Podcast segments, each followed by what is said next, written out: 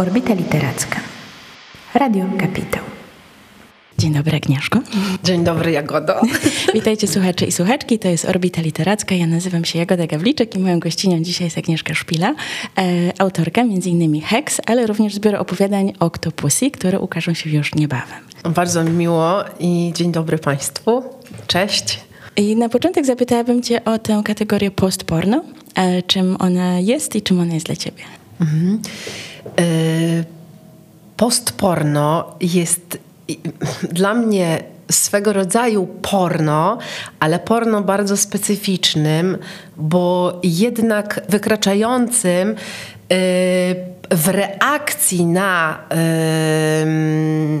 na per, jakby percepcja postporno jest inna niż percepcja porno, ponieważ porno wyzwala bardzo szybką reakcję w mózgu i polega tylko na tym, aby zbudować jak najszybsze podniecenie i doprowadzić ma użytkownika do jak najszybszej jakby no, skonsumowania owego podniecenia, samemu najczęściej.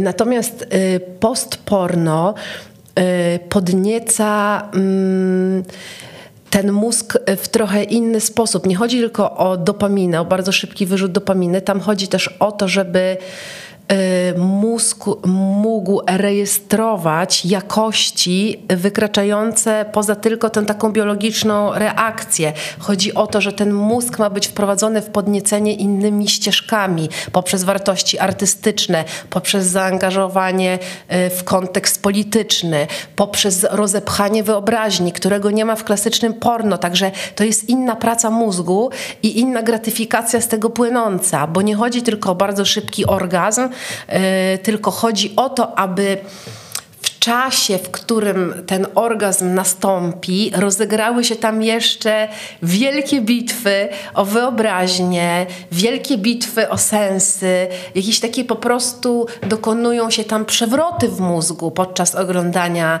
postporno, których to przewrotów nie ma w oglądaniu porno, bo porno jest tylko stymulacją, bardzo szybką. Więc to jest coś zupełnie innego. Dla mnie przepięknego, potężnego, politycznie zaangażowanego. No w ogóle po prostu to jest jakby dla mnie od roku, bo to się wszystko zaczęło przez Post Porn Festival w tamtym roku organizowany przez Żwirka i Schroeder. No dla mnie jakby to jest takie wykopanie mojej seksualności, która już była dziwna, bo pisałam przecież wcześniej heksy, ale jeszcze wykopanie tej wyobraźni w jakieś inne miejsca, jeszcze jej, jej jakaś rewolucja, totalna rewolucja. I teraz się cieszę, bo właśnie w środę zaczynają się, zaczyna się festiwal, druga tak zwana edycja, podobno nie można używać tego słowa w odniesieniu do festiwali, tylko do książek, ale zaczyna się druga edycja tego festiwalu i ja na to czekam po prostu cały rok. I to jest taki prezent gwiazdkowy w czerwcu i wszystkich was zapraszam, totalnie zapraszam was na ten festiwal i na moje spotkanie, które odbędzie się w Nowym Teatrze w poniedziałek w ramach festiwalu. O dziewiętnastej w Nowym Teatrze, w Nowej Księgarni. Zapraszam wszystkich, tam będziemy, oczywiście to nie będzie klasyczne spotkanie autorskie, tylko tam robimy super perfo i będzie się działo i wszystkich zapraszam. Pytam Cię oczywiście o tę kategorię postporno, przez to, że jest to e, nawet na okładce do mnie wyeksponowane, tak, że jest Octopussy i opowiadania postpornograficzne, e, postporno. E, I myślę sobie o tym właśnie, w jaki sposób te, te opowiadania różnią się od takiej klasycznej erotyki, tak? No bo w sumie literatura mhm. erotyczna nawet w Polsce jest bardzo popularna i tak jakby zrealizowane na różne sposoby, a twoja książka jest jednak czymś zupełnie, zupełnie innym. Tym, w czym odbiegają te opowiadania od polskiej erotyki, jest chyba no, ten kontekst wyobraźni, że ja się starałam napisać ym, te opowiadania w taki sposób, aby one były ym, seksualne, ale w nowy sposób dla użytkownika, czyli dla czytelnika. To znaczy, żeby one mu, jak heksy, przecierały zupełnie nowe szlaki w mózgu i żeby mógł podniecić się, czy mogła podniecić się, czy mogło podniecić się tym, co było do tej pory nie do pomyślenia. I każde z tych opowiadań jest pisane no, dokładnie w taki sposób, aby uniknąć klisz, które y, to klisze zawsze występują w porno i w erotyce, którą ja znam z wyjątkiem książki, która zrobiła całkowity wyłom w mojej wyobraźni i przyznam, że ta książka y, rzutuje na te opowiadania. To jest książka y, Świństwo, y, Truizm, y, Darrieussecq, nie wiem czy dobrze wypowiadam, Marie Darrieussecq, y, muszę to sprawdzić dokładnie.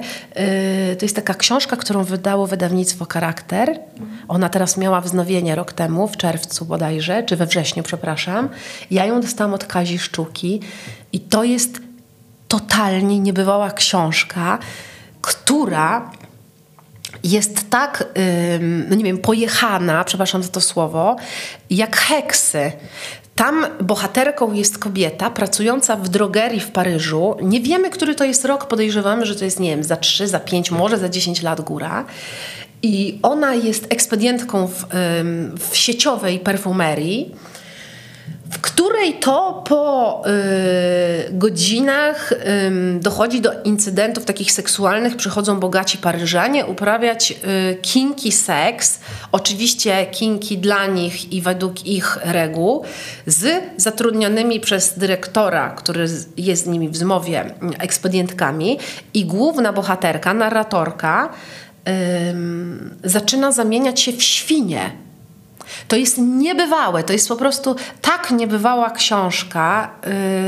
Ja bardzo mocno ją przeżyłam. To jest sto dwadzieścia może stron ma ta książka. Ona jest bardzo cieniutka. Opowiadania moje postporno też to nie jest duża książka. W sensie to jest sto czterdzieści stron, nie pamiętam ile. To objętościowo nie jest to duże. Mam nadzieję, że to jest duże w innym sensie literackim. Ale to zobaczymy, jak zostanie przyjęta. I przez czytelników, i przez, krytyku, przez krytykę.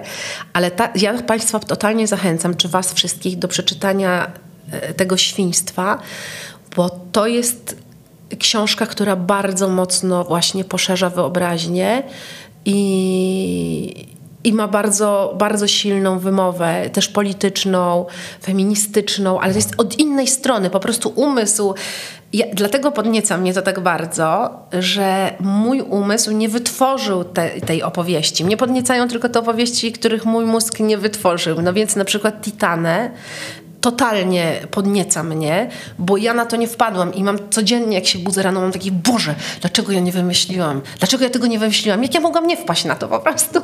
No to tak mam ze Świństwem i właśnie te, te Octopussy, te opowiadania post-porn, ja chciałam je napisać no w taki sposób, żebym sama do siebie miała szacun, no takie wow, wow Szpila, okej, okay, no jest nieźle, wymyśliłaś to, you did it. Że to nie jest gorsze od, od tych Świństw, ale może jest, no nie wiem, to już, to już wy zadecydujecie, jak przeczytacie. To, co mi się bardzo podobało, to to, że właśnie szukasz cały czas, że miałam takie poczucie też właśnie w czasie lektury, że szukasz cały czas jakichś takich nowości, nie wiem, te jaszczury na przykład pierwszej, czy mogę nazywać ich jaszczurami? Tak, jasne, oczywiście. W pierwszym, pierwszym tym tekście Istota, tak? Że to jest jakby erotyka, która zupełnie ma przesunięte akcenty i tak jest tam mowa o tym, że e, nie znosimy blantobitu i będziemy wam puszczać świerszcze w klubach i tak dalej. To jakby nie tylko te treści erotyczne, ale samo w ogóle taka wizja świata, tak? Którą po prostu przybierasz te perspektywy i je realizujesz, jakby sprawdzasz trochę, gdzie to jeszcze możecie ponieść. Tak? Dokładnie. To jest ta wyprawa, którą ja tam sobie odbywam w wyobraźni, siedząc sama z tymi dwudziestoma sześcioma literami. I ja kocham ten stan. Mówiłam o tym przy okazji Hex, że po prostu mnie pisanie jakby fizycznie podnieca. To jest dla mnie najbardziej podniecający proces i żadna gra wstępna yy, nie robi mi tego, co po prostu stukanie tymi opuszkami w te klawisze, bo ja widzę nieskończoność tych inwariacji, że to jest coś niesamowitego po prostu, ale mm, też w tych opowiadaniach, jak będziecie je czytać, tam jest, bo tam są realizowane modele niby mm, niemożliwe, no seks jaszczur czy reptilian, nie wiemy do końca w koń- jak to jest z nimi, czy to są jaszczury, czy reptilianie, mówią, że reptilianie, oni się czują jak jaszczury, seks z gorylem, e, Octopussy, czyli dziewczynka o ośmiu waginach, kochająca się z lodowcem, seks z duchem, jak również larwy, to chyba po, po, to będziemy rozmawiać o larwach to na razie, ale chodzi mi tylko o to, że te strategie seksualne, które są opisane w tych opisane, to nawet trud, które są gdzieś tam eksplorowane w tych opowiadaniach, bo ja też się starałam nie robić opisu, tylko eksplorować bardziej. Yy, ważne jest to, że można czerpać z nich do swoich yy, po prostu seksualnych yy, zachowań, yy, czy samemu, czy, czy realizowanych wespół, czy nie wiem, w gangbangach po prostu, ale że to są strategie, które można realizować. Każdą z nich, w jakiejś mierze. To nie jest tak, że ta seksualność, którą podałam w tych opowiadaniach, jest tylko między tymi istotami, tylko że ona jest do wzięcia. Są tam gotowe rzeczy, które można samemu praktykować, do czego ja totalnie was wszystkich zachęcam, bo wydaje mi się, że ta książka no przede wszystkim ma być takim... Mm, Po, takim, takim, że to są ćwiczenia z wyobraźni po prostu. Że to jest taki podręcznik do ćwiczeń z wyobraźni. Yy, ja bym chciała, żeby to było tak traktowane. Ja czytałam te opowiadania na takim statku wycieczkowym, który pływał po fiordach, mm. więc jak doszło do tego Sfena i tego, tych stosunków tam, to mnie takie... Hmm. Well, ale to musiało tak być, tak mi się wydaje, że... Ale to wspaniała, wspaniała, wspaniała historia, wspaniałe tło. To mi się coraz częściej zdarza też y, od Hex. Piszą do mnie ludzie o takich właśnie... Mm, Ja, ja, mam, ja dlatego o tym mówię, że mam takie wrażenie, że to moje pisanie wytwarza jakiś rodzaj y, pola y, magnetycznego i że przyciąga ludzi y, bardzo specyficznych, y, ale też przyciąga... Y, chodzi mi o to, że coś takiego się wytwarza i ja to kocham najbardziej y, w tym wszystkim, że ci ludzie potem do mnie piszą i opisują jakieś swoje historie związane z czytaniem moich książek i to jest tak, jakby to wszystko siedzi w tej samej grzybni albo w tej samej wodzie, teraz bym powiedziała, bo jednak e, Octopussy, e, dominującym żywiołem, który mnie popchnął w stronę pisania, jest woda. Octopussy się wzięła z wody, a Heksy się wzięły z ziemi. I to się stało, to przesunięcie u mnie, to jest bardzo duże dla mnie przesunięcie, bo ja jestem ogniem i ziemia i to wszystko było takie, a woda jest jakby czymś, co gasi, gasi mnie. Ale ja tę wodę mam dzięki niesamowitej osobie, której zadedykowałam jedno z opowiadań, Ewelinie Jarosz, Underwater Activist. Ja się po prostu zakochałam w tym, co ona mówi i pisze. Poznałam ją na festiwalu Post Porn w tamtym roku. To jest dziewczyna, która między innymi brała ślub właśnie z Anne Sprinkle, która stworzyła ekoseksualność i jakby proklamuje ją. Była gwiazda, post, była gwiazda porno. I one wzięły ślub z krewetkami w y, Słonym Jeziorze po to, żeby ratować te krewetki, bo one są zabijane dla potrzeb komercyjnych. No i, i ta Ewelina jest cała w wodzie. Ona, jest, ona zajmuje się po prostu opisywaniem wody, zajmuje się hydrosztuką, wszystkim, co jest związane z wodą, jako zasobem. Jest ekofeministką, wspaniałą, potężną, choć bardzo drobną, filigranową, ale no ten mózg i ta narracja, którą ona ma, uwodzi mnie. Nawet woda jest w tym uwodzi. Ona mnie po prostu uwiodła tymi, uwodła, uwodła, uwodła mnie tym wszystkim. I ja zrozumiałam, że życie przecież toczy się głównie w wodzie i że ta ziemia to jest niewielki procent tego globu, że oceany stanowią większość, więc ja po prostu Octopussy dedykowałam wodzie. I w ogóle myślę, że Octopussy są, że to, że te opowiadania są bardzo eko yy, i aktywistyczne też one są. I ja też zawsze mówię, że Wiktorii Jędrzkowiak i Lasotelli dedykuję jakby całą książkę, bo ja, dla mnie ten aktywizm jednak jest yy, fundamentem i taki Tak jak sobie w ogóle właśnie myślę o pisaniu, o literaturze, to ja mam mocne przekonanie co do tego, że nie możemy sobie teraz za bardzo pozwolić na to, aby pisać tylko dla zarabiania pieniędzy. Zresztą co się zarabia na książkach w Polsce? Naprawdę, no nie wiem, jak się jest Twardochem, może się zarabia, albo tam, no nie wiem, Olgą Tokarczuk, która po prostu super sprzedaje się w świecie. Ale tak naprawdę, jeżeli ktoś potrafi pisać i może to powiązać z aktywizmem, to myślę, że to jest ten model pisania, który należy teraz realizować, żeby nie być obojętnym. Tak, tak, tak sobie myślę. I stąd też to Octopussy jest. No, heksy też były stamtąd. Czy czujesz, że jest jakiś taki rodzaj odpowiedzialności społecznej osoby piszącej?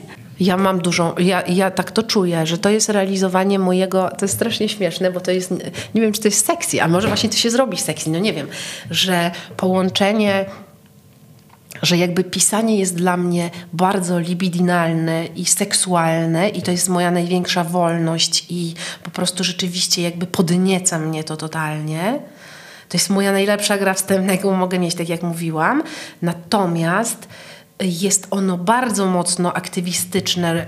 To jest ta druga odnoga, ale mam wrażenie, że to się razem bardzo łączy, czyli wychodzi mi z tego, że ten aktywizm jest jednak w moim przypadku sexy. Tak to jakoś widzę i cieszy mnie to. No po prostu aktywizm może też musi być libidinalny, taki właśnie. Yy, tak, no w sumie aktywizm jest z popędu. Jest za życiem, jest bardzo za życiem. Yy, aktywizm nie jest przeciwko życiu, aktywizm jest zawsze za życiem. Za bios. To prawda. Nasza audycja będzie miała premierę w Radiu Kapitał i w Radiu Kapitał mieliśmy kiedyś dyskusję na temat tego właśnie dosłownie, czy aktywizm jest sexy. Mm. I zdanie było... Muszę posłuchać tego. Zda, w sensie nie ma, nie ma tego niestety na antenie, mieliśmy po mm. prostu spotkanie takie wewnętrzne, bo zastanawialiśmy Aha. się, w jaki sposób opowiadać też o projekcie Radia Kapitał, tak? Czy właśnie, że to tak. radiem społecznościowym i też po prostu wynika z takiej e, miłości do, do świata i do właśnie dzielenia się tym, co jest w tobie z innymi osobami, tak? I, I szukania tej społeczności. Z tego, że czy, jest? Y, Jest, tak. Zdania były podzielone, ale ponieważ to ja o tym opowiadam, to jest zdecydowanie. Super, no właśnie. Ja myślę, że tego się też trzymajmy. Aczkolwiek pamiętam takie mocne przemówienie Karoliny Koseckiej, Karoli Koseckiej, która jest z protestu dwa tysiące sto dziewiętnaście, z którym ja y, mocno współpracuję nad y, walką o prawa osób z niepełnosprawnościami. I y, my dostałyśmy... Karola z mamą jako protest dwa tysiące sto dziewiętnaście, a ja jako y, Szpila Agnieszka tam osobno jakby aktywistka dostałyśmy nagrodę y, w ramach y, plebiscytu y, Super Bohaterki Wysokich Obcasów i, i Karola tam powiedziała tak, taką bardzo mocną rzecz, że ona marzy o tym, żeby aktywizm y, na rzecz y, praw osób z niepełnosprawnościami był sexy. Bo te wszystkie inne aktywizmy są sexy. No właśnie ja też jestem przekonana, że są, ale teraz jak zrobić to, żeby ten też był sexy? I właściwie myślę, że my się z Karolą nad tym głowimy i że staramy się tam, y, każda z nas, ona jest, tak, ona jest taka pankowa, ja jestem taka gangsta, chodzę w jakichś złotych łańcuchach na te protesty, w bluzach z kapturem, pod odwranymi rękawami, wrzeszczę. No nie wiem, że to jest, ja jestem taką gangową, ona jest taka właśnie pankowa i że to jakieś takie, staramy się rozmontować klasyczny obraz osób protestujących przeciwko dyskryminacji osób z niepełnosprawnościami. Nie jest to łatwe. Przyznam, że chyba rzeczywiście ten aktywizm najtrudniej jest y, uczynić y, sexy, ale jest to super fajne, bo wtedy on mógłby właśnie ponieść, on byłby bardzo mocno, że, żeby on... Chodzi o to, żeby ten wizerunek y, osoby protestującej, leżącej w Sejmie na podłodze, w nieszczęściu i w mizerii takiej życiowej, y, przebudować tak, aby dołączyło się do nas więcej ludzi, które też protestowałyby no, za tym, żeby wyrównać szanse osób z niepełnosprawnościami. Sorry, że teraz zajmuję ym, czas antenowy tym tematem, ale to się wszystko tak naprawdę gdzieś łączy. I ja w ogóle jak, ta, jak oddałam Octopussy, to totalnie pożałowałam i oświeciło mnie w wannie o trzeciej w nocy. Czyli znowu w wodzie? Znowu w wodzie. Ja mam w ogóle większość tych oświeceń y, rzeczywiście w wodzie. Dzięki, że mi to teraz... jakby pokazałaś, ale naprawdę tak się dzieje, że w wodzie mi przychodzą te pomysły. To jest ro- rodzenie, jak wody to płodowe. że ja nie napisałam opowiadania z, z, jakby z, z osobą z niepełnosprawnością i wkurzyłam się na siebie, bo mogłam to zrobić, a nie wpadłam na to, a tak walczę, a z drugiej strony mój, moja wyobraźnia jednak yy, taka niby poszerzona i rozepchana, a tu mi się to nie pomieściło i dopiero w tej wodzie coś takiego przyszło mi. No i teraz będę pisać trzecią, przepraszam, czwartą książkę, Dis, i tam będzie to. To już wiem, że jakby też to będzie. Bo ta seksualność dla mnie jest fundamentem życia i nie dlatego, że ja kocham seks, tylko dlatego, że tam w, tym, w tej przestrzeni czuję się najbardziej wolna. Albo o nią najbardziej walczę wtedy, kiedy nie jestem wolna. Tam się generalnie zaczyna moja wolność. Bo wystąpienie przeciwko moim pragnieniom, y, potrzebom y, jest atakiem na, no na mnie. Po prostu na mnie. I niczego tak mocno nie doświadczyłam w życiu, jak y, próby poskromnie, poskromienia moich pragnień. I tak naprawdę walka, którą y, toczyłam przez lata, czy nie wiem, dalej toczę czasami, to jest walka o to, żeby nikt mi, mnie nie uszczuplał i mnie nie redukował. A mam wrażenie, że męskość, bo ja jestem, no jakby po prostu uprawiam seks nie tylko z mężczyznami, y, ale też nie tylko z kobietami, jak wiemy z Hex. I nie wiem, gdzie to zajdzie, ponieważ yy, uprawiałam również seks z księżycem, choć brzmi to absurdalnie, ale jakby staram się naprawdę poszerzać wyobraźnię i chyba jestem panseksualna. Yy, to jednak ta redukcja seksualności dokonywana jest przez mężczyzn. Kiedy kochałam się z kobietami, nie było tej redukcji. To jest jednak kwestia cały czas, myślę, władzy i próby przytrzymania pola, które kiedyś było przypisane tylko do męskiego, ale też Octopussy nie jest uwięziona. Mam wrażenie, że właśnie to, co jest w niej fajniejszego niż w heksach, to jest to, że heksy, mimo że bardzo obszerne w konteksty, w tematy, w tropy, one w Polsce przynajmniej dają, zamykane są przez czytelników i czytelniczki w tym feministycznym dyskursie. A, a ja nie chcę, żeby heksy były tylko o feminizmie, a, a Octopussy, mam wrażenie, nie jest z płcią tak mocno związana i to też jest dla mnie wolność, bo dla mnie to w ogóle płeć jest więzieniem. No nie jest tak, że ja chcę zmienić, ale ja na przykład, ja też nie mam tak, że myślę o sobie, czy w moich strategiach seksualnych, w mojej przestrzeni seksualnej, ja nie realizuję tego, co kobiece, tylko wpuszczam tam różne jakości i no nie wiem, ja nie wiem, czy ja się identyfikuję jako kobieta. No niby się pomaluję i tak dalej, ale ja nie wiem, czy ja się tak identyfikuję. Nie, nie mam takiej potrzeby też, żeby powiedzieć, jestem kobietą. Właściwie kogo to obchodzi? Mam takie, no i co? Nie jest to ważne. A, a heksy są trzymane w takiej narracji właśnie, że to jest takie ważne, że kobiety przeciwko mężczyznom. No ja pisałam tę książkę trzy lata temu i jeszcze wtedy byłam też kimś innym i coś innego było dla mnie ważne. Byłam w ciąży, miałam w brzuchu córkę, yy, PiS szalał, strajki kobiet, jakby też ta narracja polityczna yy, wywierała wpływ, ale one nie miały być dla mnie tylko dla kobiet i o kobietach. To nie było tak. Wydaje mi się, że to zostało bardzo mocno jakoś, mm, że, że redukuje się te heksy do tego, a ja nie chcę, żeby one były redukowane i znam mężczyzn, którzy są heksami. I Mam lubię nadzieję. To ja lubię tych mężczyzn. Ale też nie lubię tego właśnie mężczyzna i kobieta. Ja coraz mniej czuję ten opis, że jak ja mówię kobieta i mężczyzna, to mam już teraz takie poczucie, że to jest jakiś dziewiętnasty wiek jednak. Mm-hmm. To są takie bardzo dyscyplinujące kategorie. Bardzo dyscyplinujące, masz rację. I one od razu bardzo mocno narzucają te modele seksualne. Ale też jak na przykład ktoś określa się jako gej, ja nie mam nic przeciwko temu, proszę bardzo, ale to też jest już dla mnie takie... Mm, jestem gejem. Aha, no dobra. Jestem lesbijką, nie wiem, jestem...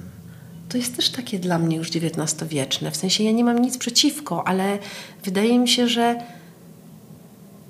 to nie jest teraz fundamentalny sposób określania siebie. Znaczy, że to nie ma dla mnie znaczenia, czy ktoś jest, czy nie jest. Albo dla tej osoby, jeżeli to ma takie znaczenie, okej, okay, ale jak słyszę, że jest to kluczowa kategoria opisująca daną tożsamość, to mam tak, takie poczucie, że ta osoba też może być uwięziona w jakimś schemacie, że, że skoro to jest aż tak ważne, że przez to definiuje swoją tożsamość, to też jest dla mnie rodzaj już takiej starości, no nie wiem. Na pewno się teraz narażę, no trudno, narażę się, ja się i tak narażam, ale mówienie o sobie yy, jako pierwszej fundamentalnej rzeczy, którą, nie wiem, przed, przedstawiam się, jestem gejem, to też jest już dla mnie takie passé trochę. Bo ja w ogóle myślę, że, że, no, że te modele seksualne tak teraz się zmieniają i właśnie okej, okay, jeżeli za byciem gejem idą bardzo konsekwentne, jeszcze inne yy, postawy, yy, to jest super, ale fajnie jakby się to nie zatrzymało tylko tam w tej tożsamości. To by było super. Chociaż też rozumiem, że taki mamy czas y, politycznie teraz w Polsce, że to ma znaczenie. Ale świat idzie do przodu, tożsamości się zmieniają, można bywać gejem, można bywać panseksualnym, nie wiem, panseksualną y, i tak dalej. Ja jestem po prostu za tym, żeby nie nazywać tego tymi słowami, tylko tworzyć nowe słowa, albo poszukiwać nowych słów, albo najpierw poszukiwać takich desygnatów, a potem ukuć słowo, bo mam wrażenie, że te słowa wszystkie też są stare. Kobieta, mężczyzna, gej, lesbijka, że one też już są jakieś... Ja, ja mam takie poczucie, że ten język się już tak wyświechtał. I że super będzie, jak za jakiś czas powstaną nowe określenia, które będą pojemniejsze. Nawet nie wiem, czy one są potrzebne w sumie. Myślę, że to jest yy, oczywiście bardziej złożona kwestia i tak jakby to, co, to, co wspomniałaś na zasadzie, że w tym yy, klimacie politycznym, w którym funkcjonujemy, to mhm. właśnie takie określenie, nawet używając kategorii, którą określasz jako przestarzałą, to, że tak jakby powiedzenie głośno tak. czegoś takiego jednak jest aktem jakiegoś, tak, jest i protestem, mhm. aktem odwagi albo... No, tak, myślę, że, że, że tak jest. I ciekawa jestem, czy jak się właśnie zmieni klimat, yy... na ile to się będzie w stanie uwolnić. Bo na przykład jest też, też taka duża dyskusja wokół tego, że jeżeli ktoś mówi o sobie, że jest biseksualny, to że w ten sposób potwierdza ten binarny podział płciowy. Tak. I że właśnie ta panseksualność na przykład jest bardziej otwarta i wtedy uwzględnia również te osoby, które nie mieszczą się w tym podziale, tylko właśnie mm. spektrum. I to są na przykład ciekawe dyskusje bardzo, bo też otwierają oczy na to, jak my sami siebie też grupujemy, kategoryzujemy. Mm. No fajny jest tam ten plus na końcu, tak, jednak, też. Że można zawsze coś dodać. Można właśnie dodać, nie wiem, ekoseksual, a pewnie za chwilę pojawią się jakieś... Heksy. jakieś inne i ja jestem po prostu tylko za tym, żeby to, żeby tych liter, yy, które będą... Yy, początkowymi literami nowych kategorii było coraz więcej, tylko się właśnie zastanawiam nad tymi kategoriami, czy, czy zamykanie tego w tych kategoriach, ale no, niech powstaje ich jak najwięcej, a potem się będziemy głowić, czy może jak te kategorie w ogóle znieść, żeby to wszystko się wymieszało i żeby, bo wydaje mi się, że też w seksualności naj, naj, naj, najbardziej kręcące, na, dla mnie najbardziej kręcące jest to, co się wymyka tej kategoryzacji i opisowi. I w ogóle mnie, mnie interesują no, te szczeliny, poprzez które już prześwituje coś, czego jeszcze umysł nie potrafi dokładnie rozpoznać, opisać i nazwać. I w, tak samo w seksie jest dla mnie najbardziej kręcące to, jeżeli jest ktoś, kto... No wiem, wiem, na czym polega, że trzeba się umówić co do tego, na ile przekraczamy. Jakby rozumiem y, potęgę koncyliacji i jej, y, jej sens, Ale jeżeli są ramy tej konsyliacji, to wspaniałe jest, jeżeli jest takie spotkanie seksualne, w trakcie którego ktoś pokazuje mi taką ścieżkę w tym, w tym, w tym lesie, której ja nie widziałam, i tam jest ten prześwit i jest coś, czego mój umysł nie rozpoznaje. Jest jakby przedsmak pragnienia, które mogę z czymś skojarzyć, ale to nie jest dokładnie to pragnienie, które miałam. I jest wspaniałe to, że ktoś potrafi moje pragnienie zaspokoić, ale dla mnie jeszcze wspanialsze jest to, że ktoś mi może pokazać przedobraz takiego pragnienia, że ja tylko czułam jakiś posmak czegoś takiego, nie wiem, tylko jakiś jeden prześwit słońca tam padł, a ja jeszcze tego nie widziałam. I to jest wspaniałe i to się zdarza. To się nie zdarza często i to się rzadko zdarza moim zdaniem ludziom, którzy uzależnieni są od porno. Bo porno niszczy wyobraźnię. Chyba że ja nie mówię, że ja nie oglądam porno, ja oglądam porno też, yy, tylko się staram oglądać porno, które po prostu niszczy tę wyobraźnię mniej, mniej, yy, no jakby mniej, yy, ale osoby, które są bardzo jakby uzależnione od porno, mają już tak wyrobione ścieżki, że żeby dojść, muszą zrealizować dany program. I teraz to, czy jest z nimi w łóżku yy, osoba X lub Y, nie ma najmniejszego znaczenia, ponieważ i tak zamknął oczy w momencie kluczowym po to, żeby przywołać szybko kliszę, która robi im to, że dojdą. No więc yy, nie wydarzy się tutaj to zaprowadzenie, do tej, to pokazanie tej ścieżki, na którą się wcześniej nie wpadło, bo tam nie ma tych ścieżek, bo tam są tylko ścieżki wyrobione przez koncern. No niestety, no po prostu zazwyczaj jest to wgranych na dysk twardy w mózgu kilka filmów, które się nawet oglądało w okresie nastoletnim i uczyniły tam już y, spustoszenie.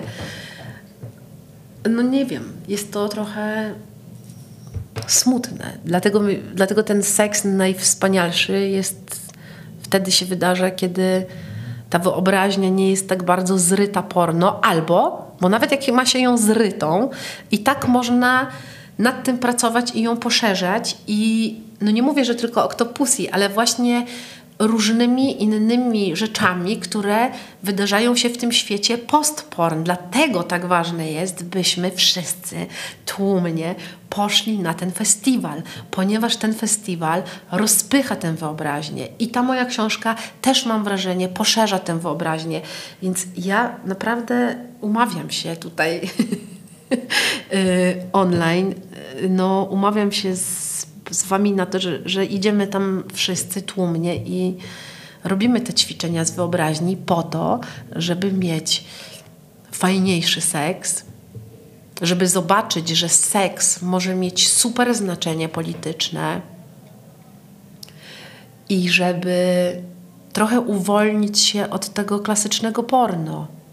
Co sprawi, że będziemy szczęśliwsi w seksie z innymi czy z samym sobą, samymi sobą.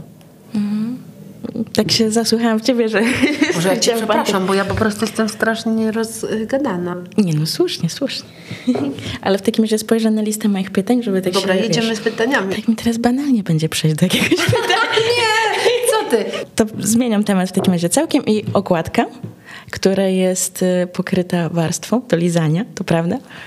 To prawda, ja nie widziałam jeszcze tej... Znaczy ja ją widziałam zaprojektowaną, ale...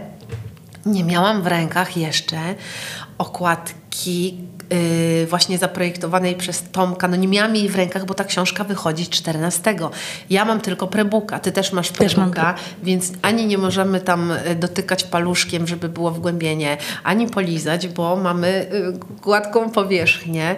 Yy, natomiast ta okładka przez Tomka została tak zaprojektowana. Nazywa on ją też taką właśnie okładką sensoryczną. No super byłoby, gdyby ona była smakowa albo pachnąca, ale to już się każdy niestety indywidualnie. To, każdy indywidualnie. Ja myślę, że można na nią nanieść krople y, swoich ulubionych perfum, wetrzeć w waginę y, tę taką... Y, tę dominantę tam na tej okładce, w tę największą, i można sobie wtedy albo, nie wiem, wsmarować truskawkę. Ja zachęcam do zniszczenia tej okładki w takim sensie, żeby ją zalizać, za, za, zadotykać, yy, wszystko tam z nią zrobić i bitą śmietanę, yy, nałechtaczkę.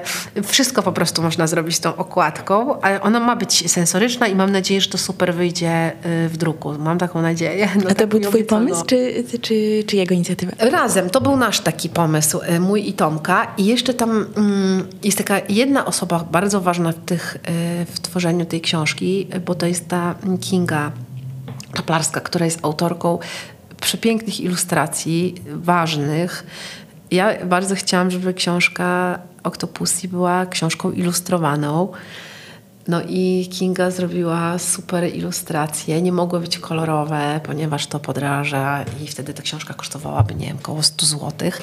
Są czarno-białe, ale mam nadzieję, że się będą wszystkim y, wam podobać. I bardzo Kindze za te ilustracje dziękuję. No, pobudzają wyobraźnię. Pobudzają, no to właśnie tak. O to w tym chodziło. Super. Żeby były dodatkowym takim... Mm, wabikiem. Ale jeszcze jedną rzecz można by wpatrzeć w okładkę, tylko też spojrzę. E, bombikol? A, bombikol. O, właśnie. Czyli zmierzamy w stronę larw. Tak, zmierzamy w stronę larw. Zmierzamy w stronę larw, które są, wydaje mi się, najbardziej takie heksowe z tych opowiadań, mm. bo ja się od tych heks nie mogę mm, uwolnić. Jakby urodziłam je. I brakuje mi ich we mnie, więc sobie zrobiłam te, te larwy, ale te larwy są gangiem. No tak jak w heksach jest gang tych ziemistych, tak tutaj jest gang. To są moje przyjaciółki z czasów życia. Ja mieszkałam pod Podkową Leśną i miałyśmy tam taką bandę właśnie. My byłyśmy socjo, przepraszam za słowo na antenie, z jebkami takimi naprawdę grubego kalibru. Yy, milfami. I byłyśmy bardzo dysfunkcyjne. A z drugiej strony to jest bardzo ciekawe, bo my byłyśmy dysfunkcyjne na tle tej mieszczańskiej Podkowy. Byłyśmy dysfunkcyjne w rozumieniu mieszczaństwa. Natomiast byłyśmy super funkcyjne w bachanstwie, jakby w swojej, by byłyśmy ekstra bachantkami. No i co? I wszyscy powiedzą teraz, no dobra, no ale jak matki, bachantki? No czy bachantki były matkami? No dobra, no nie były. U Eurypidesa jakby nie były, a, a część była, ale no nie ganiały tam z dziećmi. No dobra, my też nie ganiałyśmy z dziećmi, a może trochę ganiałyśmy z dziećmi, ale jednak to jest ta we mnie część, która no nie chce być mieszczańska. I ja zawsze się opowiadam jednak po stronie bachantek. I bachantki są ukochanym moim tekstem. Bachantki Eurypidesa i Trojanki Eurypidesa to są takie fundamentalne dla, dla mnie teksty. A ten bombikol, o którym mówisz, Jagodo, to jest feromon, który wytwarzają jedwabniki podczas... no właśnie wytwarzania jedwabiu, i to jest taki feromon, który przyciąga samców z odległości, nie wiem, tam pamiętam dwadzieścia czy trzydzieści chyba kilometrów. No i nasze bohaterki, które są odesłane karnie, karnie, bo chodzi o to, żeby je resocjalizować, więc są przydzielone, do, zostaje im przydzielona praca przy tej hodowli, gdzie śmierdzi, jest naj, najbrudniej, to jest najgorszy proces niby yy, hodowli jedwabników i wytwarzania jedwabiu, to one czerpią z tego nieprawdopodobną korzyść, ponieważ właśnie wpadają na to, że jak będą nacierać tym swoją bieliznę, jeszcze całe przesiąkają tym zapachem, będą zwabiać samców mieszczańskich i sprzedawać za grubą kasę im yy, swoje majtki. No i, i ten bombikol, to nie wiem, czy można kupić, ja tego nie, ja tego nie sprawdzałam, ale myślę, że będzie y, gro czytelników i czytelniczek, które wygooglują, czy jest to dostępne. Ja jeszcze tego nie robiłam, ja ale rzeczywiście kusi. Ale skąd pomysł w takim razie? Mm. Ja wiedziałam, że w Milanówku, bo tak, bo ja mieszkałam w Opypach, które są bardzo blisko Podkowy i bardzo blisko Milanówka. Powiedzmy, że to jest, nie wiem, trzy kilometry od Podkowy i pięć od Milanówka. No i bywałam w tej Podkowie dwa, trzy razy dziennie, bo tam mieszkały larwy, tam mieszkał mój gang.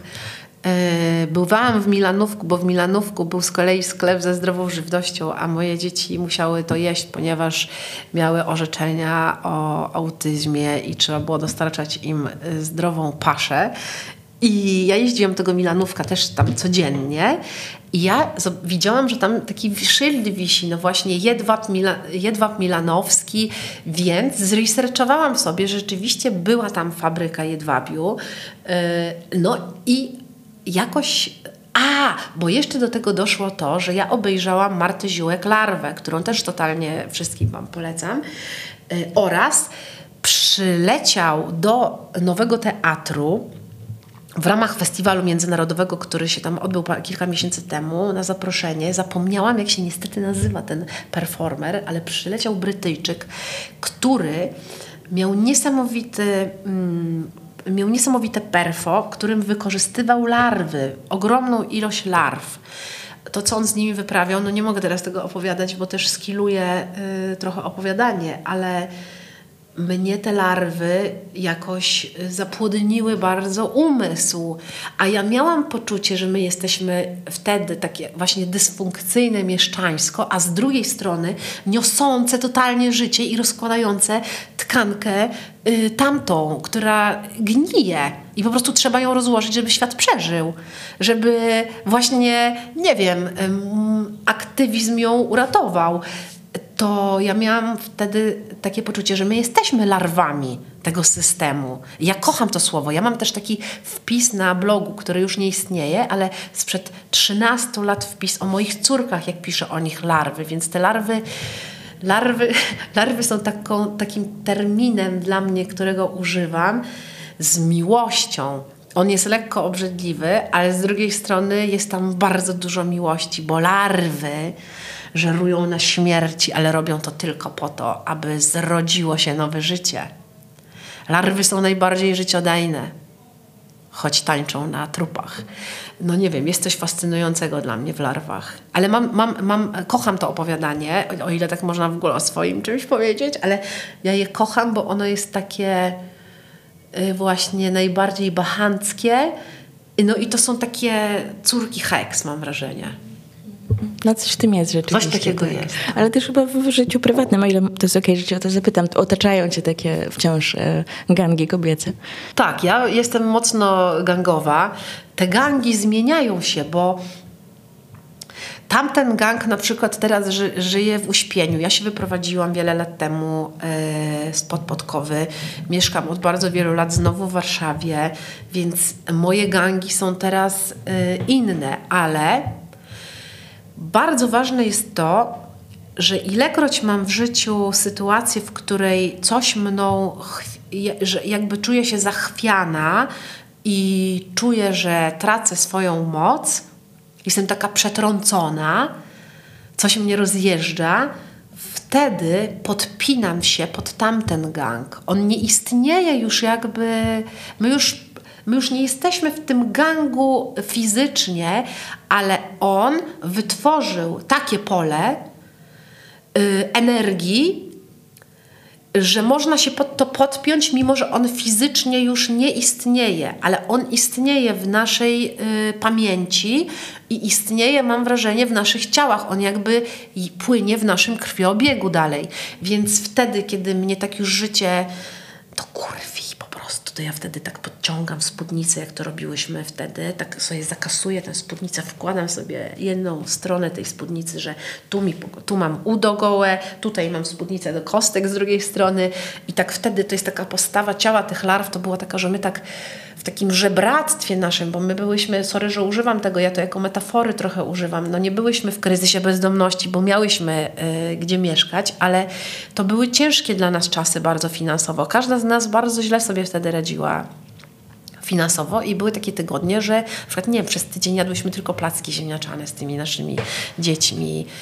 Ja tam jakoś się potrafiłam zawsze trochę ogarnąć finansowo, Yy, bo miałam taką odnogę, że kiedyś, dawno temu pracowałam w agencji reklamowej, mogłam robić jakieś fuchy, ale też no, jakby nie przelewało się.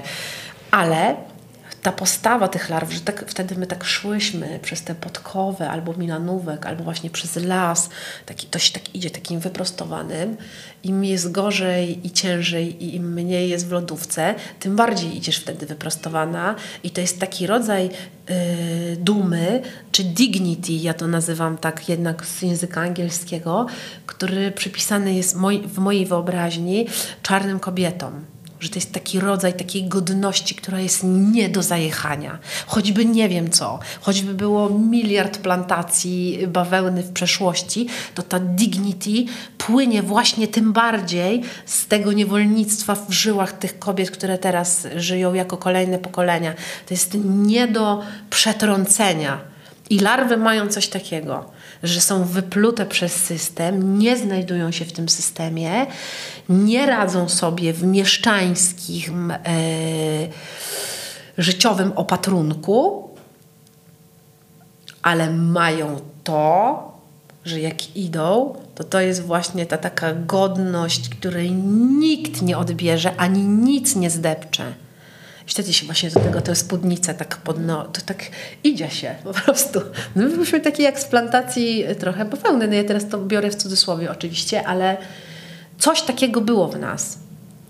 Że czułyśmy się niewolnicami systemu i jego zakładniczkami, a z drugiej strony wiedziałyśmy, że my walczymy o wolność.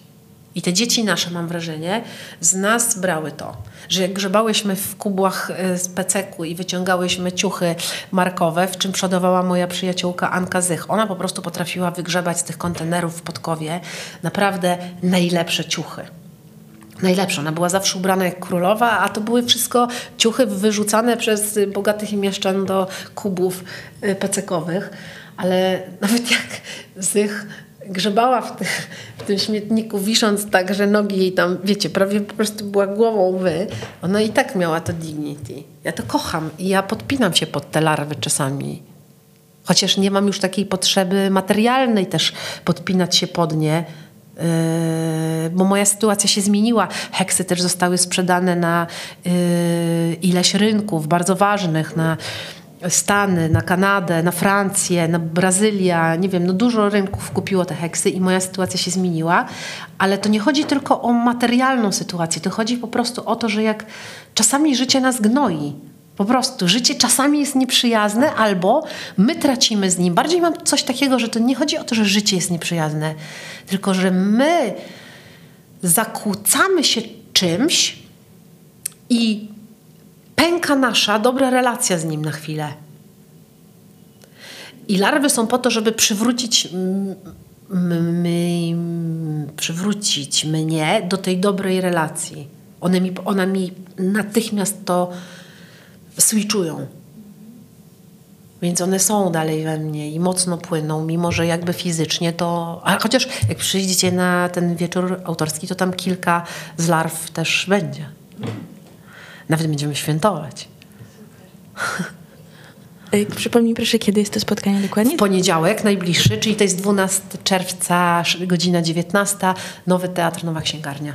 I weźcie ze sobą karimaty albo koce, bo y, nie wszyscy przecież będziecie chcieli siedzieć na krzesłach, bo tam będzie dużo różnych y, działo się chocków, klocków i po prostu yy, ja na przykład nienawidzę siedzieć na takich krzesłach i te spotkania autorskie są na ogół drętwe, jak tak się siedzi na tych krzesłach, więc zachęcamy wszystkich, tam będzie trochę poduch, będzie trochę karimat też załatwionych, ale jakbyście mogli przynieść coś do właśnie położenia się typu, nie wiem, koc właśnie czy karimatę, to bierzcie to, bo to się przyda bardzo.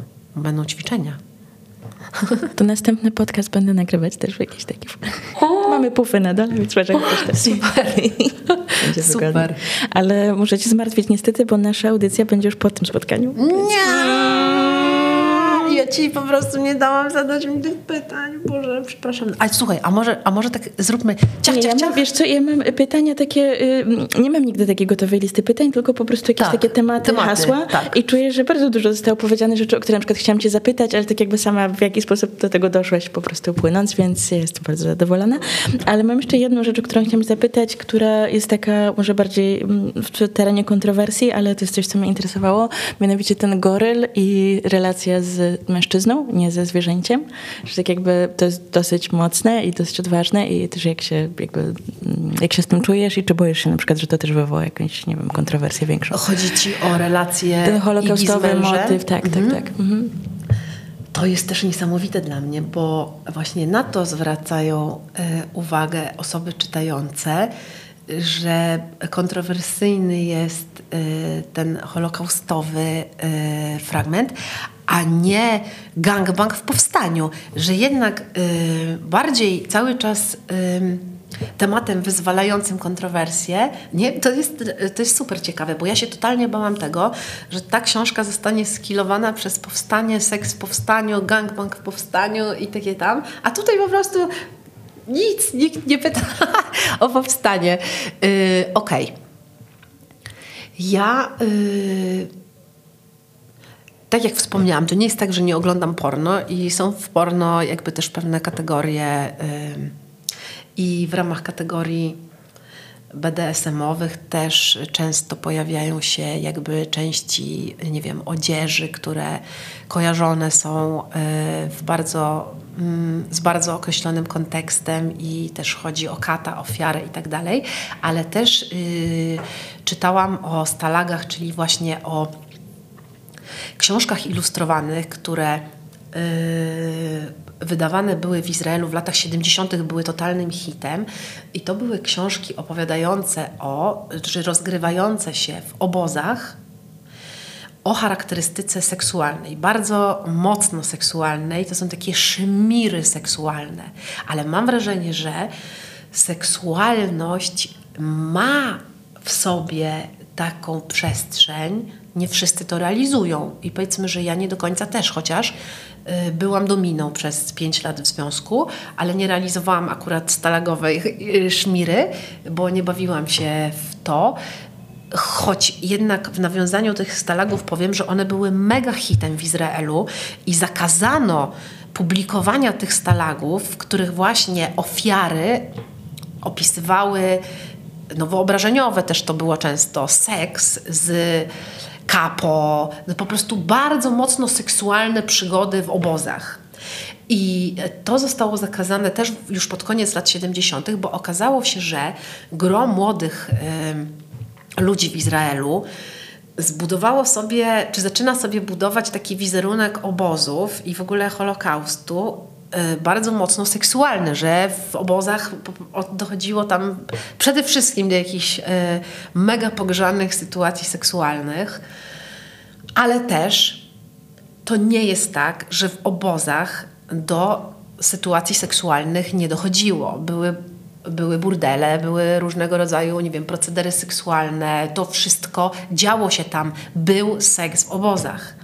Natomiast ja tutaj pokazuję rodzaj dominacyjnego seksu, no, w którym małżeństwo znudzone do bólu swoją seksualnością próbuje ratować ten związek no, czymś takim właśnie jak stalagowa szmira, gdzie ona przeistacza się w kapo, ale też to jest pojechane, no bo jej nagle wyrastają jakby pióra, to też nie jest jeden do jednego, a on jest Żydem, on nie gra Żyda, a kocha w sobie yy, to, że może dostać od niej, która jest kapo. No po prostu to też jest mechanizm ofiara kat i nie oszukujmy się, że ta relacja dla niektórych nie jest kręcąca, dla niektórych jest bardzo kręcąca. Po prostu.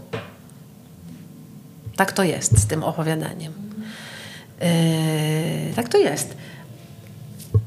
Więc musielibyśmy podważyć w ogóle całą regułę no, seksu dominacyjnego, bo dla bardzo wielu mężczyzn, łącznie z Brunonem Szulcem, yy, nasikanie mu na twarz i zdeptanie szpilkami, on Żyd, one niekoniecznie. No to jest też to, tylko że u Szulca mamy rodzaj postporno, bo jest to super genialne artystycznie, a to były stalagowe szmiry, które nie były super artystyczne, natomiast yy, świetnie się sprzedawały i rozgrzewały wyobraźnię młodych ludzi w Izraelu. Mhm. Mhm. A to ciekawe, skoro, skoro mówisz, że właśnie już więcej się pytań pojawia na ten temat, a że, że to powstanie niekoniecznie... Do powstania nikt nie zagląda do powstania. Po prostu mamy siedemdziesięciolatkę w roku dwutysięcznym, która uprawia seks z duchem swojego kochanka i wraca wspomnieniami do tego, co wyprawiali w powstaniu, a wyprawiali dużo w tym opowiadaniu naprawdę. Mamy pierwszy opis gangbangów w powstaniu, mamy właściwie grę wstępną polegającą na pieprzeniu się baczyńskim, ale jakby tu, i to nie jest zarzut, tylko że jakby tego i, i laskę, która po prostu wtedy w powstaniu y, proponowała zabawy na syrenkę, y, seks, no to Państwo, czy musicie to po prostu przeczytać, żeby wiedzieć, y, co to jest ta syrenka, a też to jest na grubo. I tu jakby tu jakby działa jakaś taka mowa z milczenia, zmowa milczenia, że nie dotykamy, nie dotykamy tego, ale o stalagi, znaczy o ten seks, wiesz, że mamy Żyda, który chce dominacji kapo seksualnie i to jest jego żona. Tutaj pojawia się to po raz, to jest dla mnie fascynujące.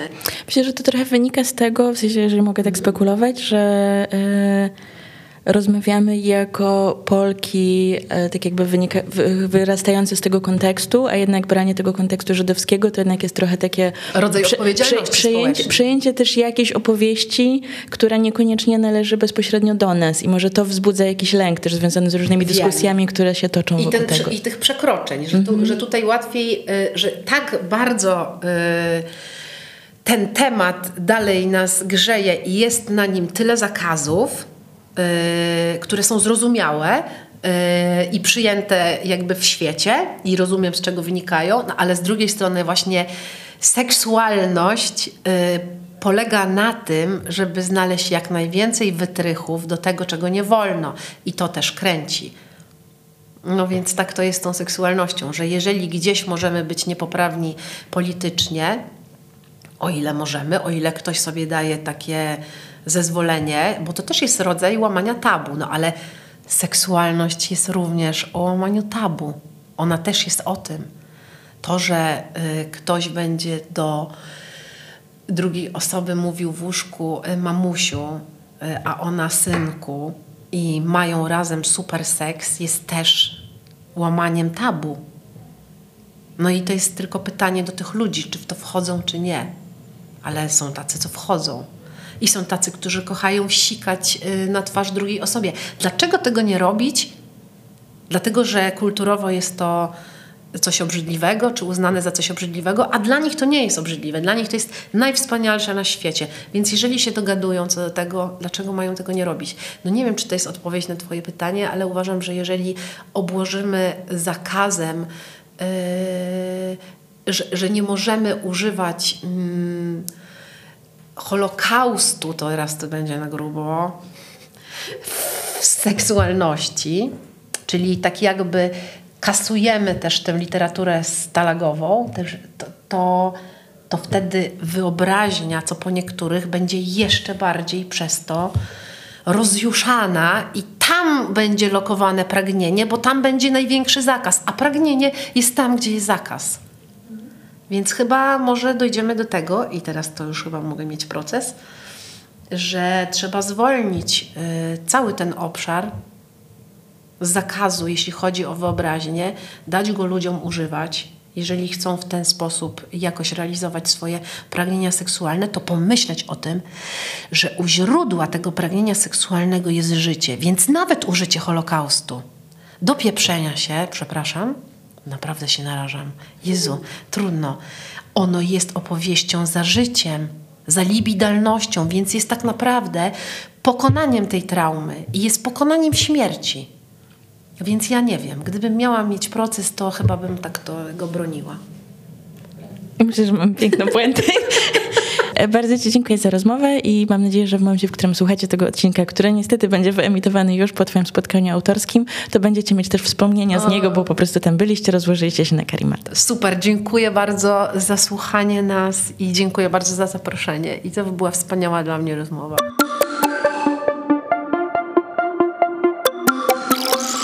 Orbita Literacka. Radio Kapitał.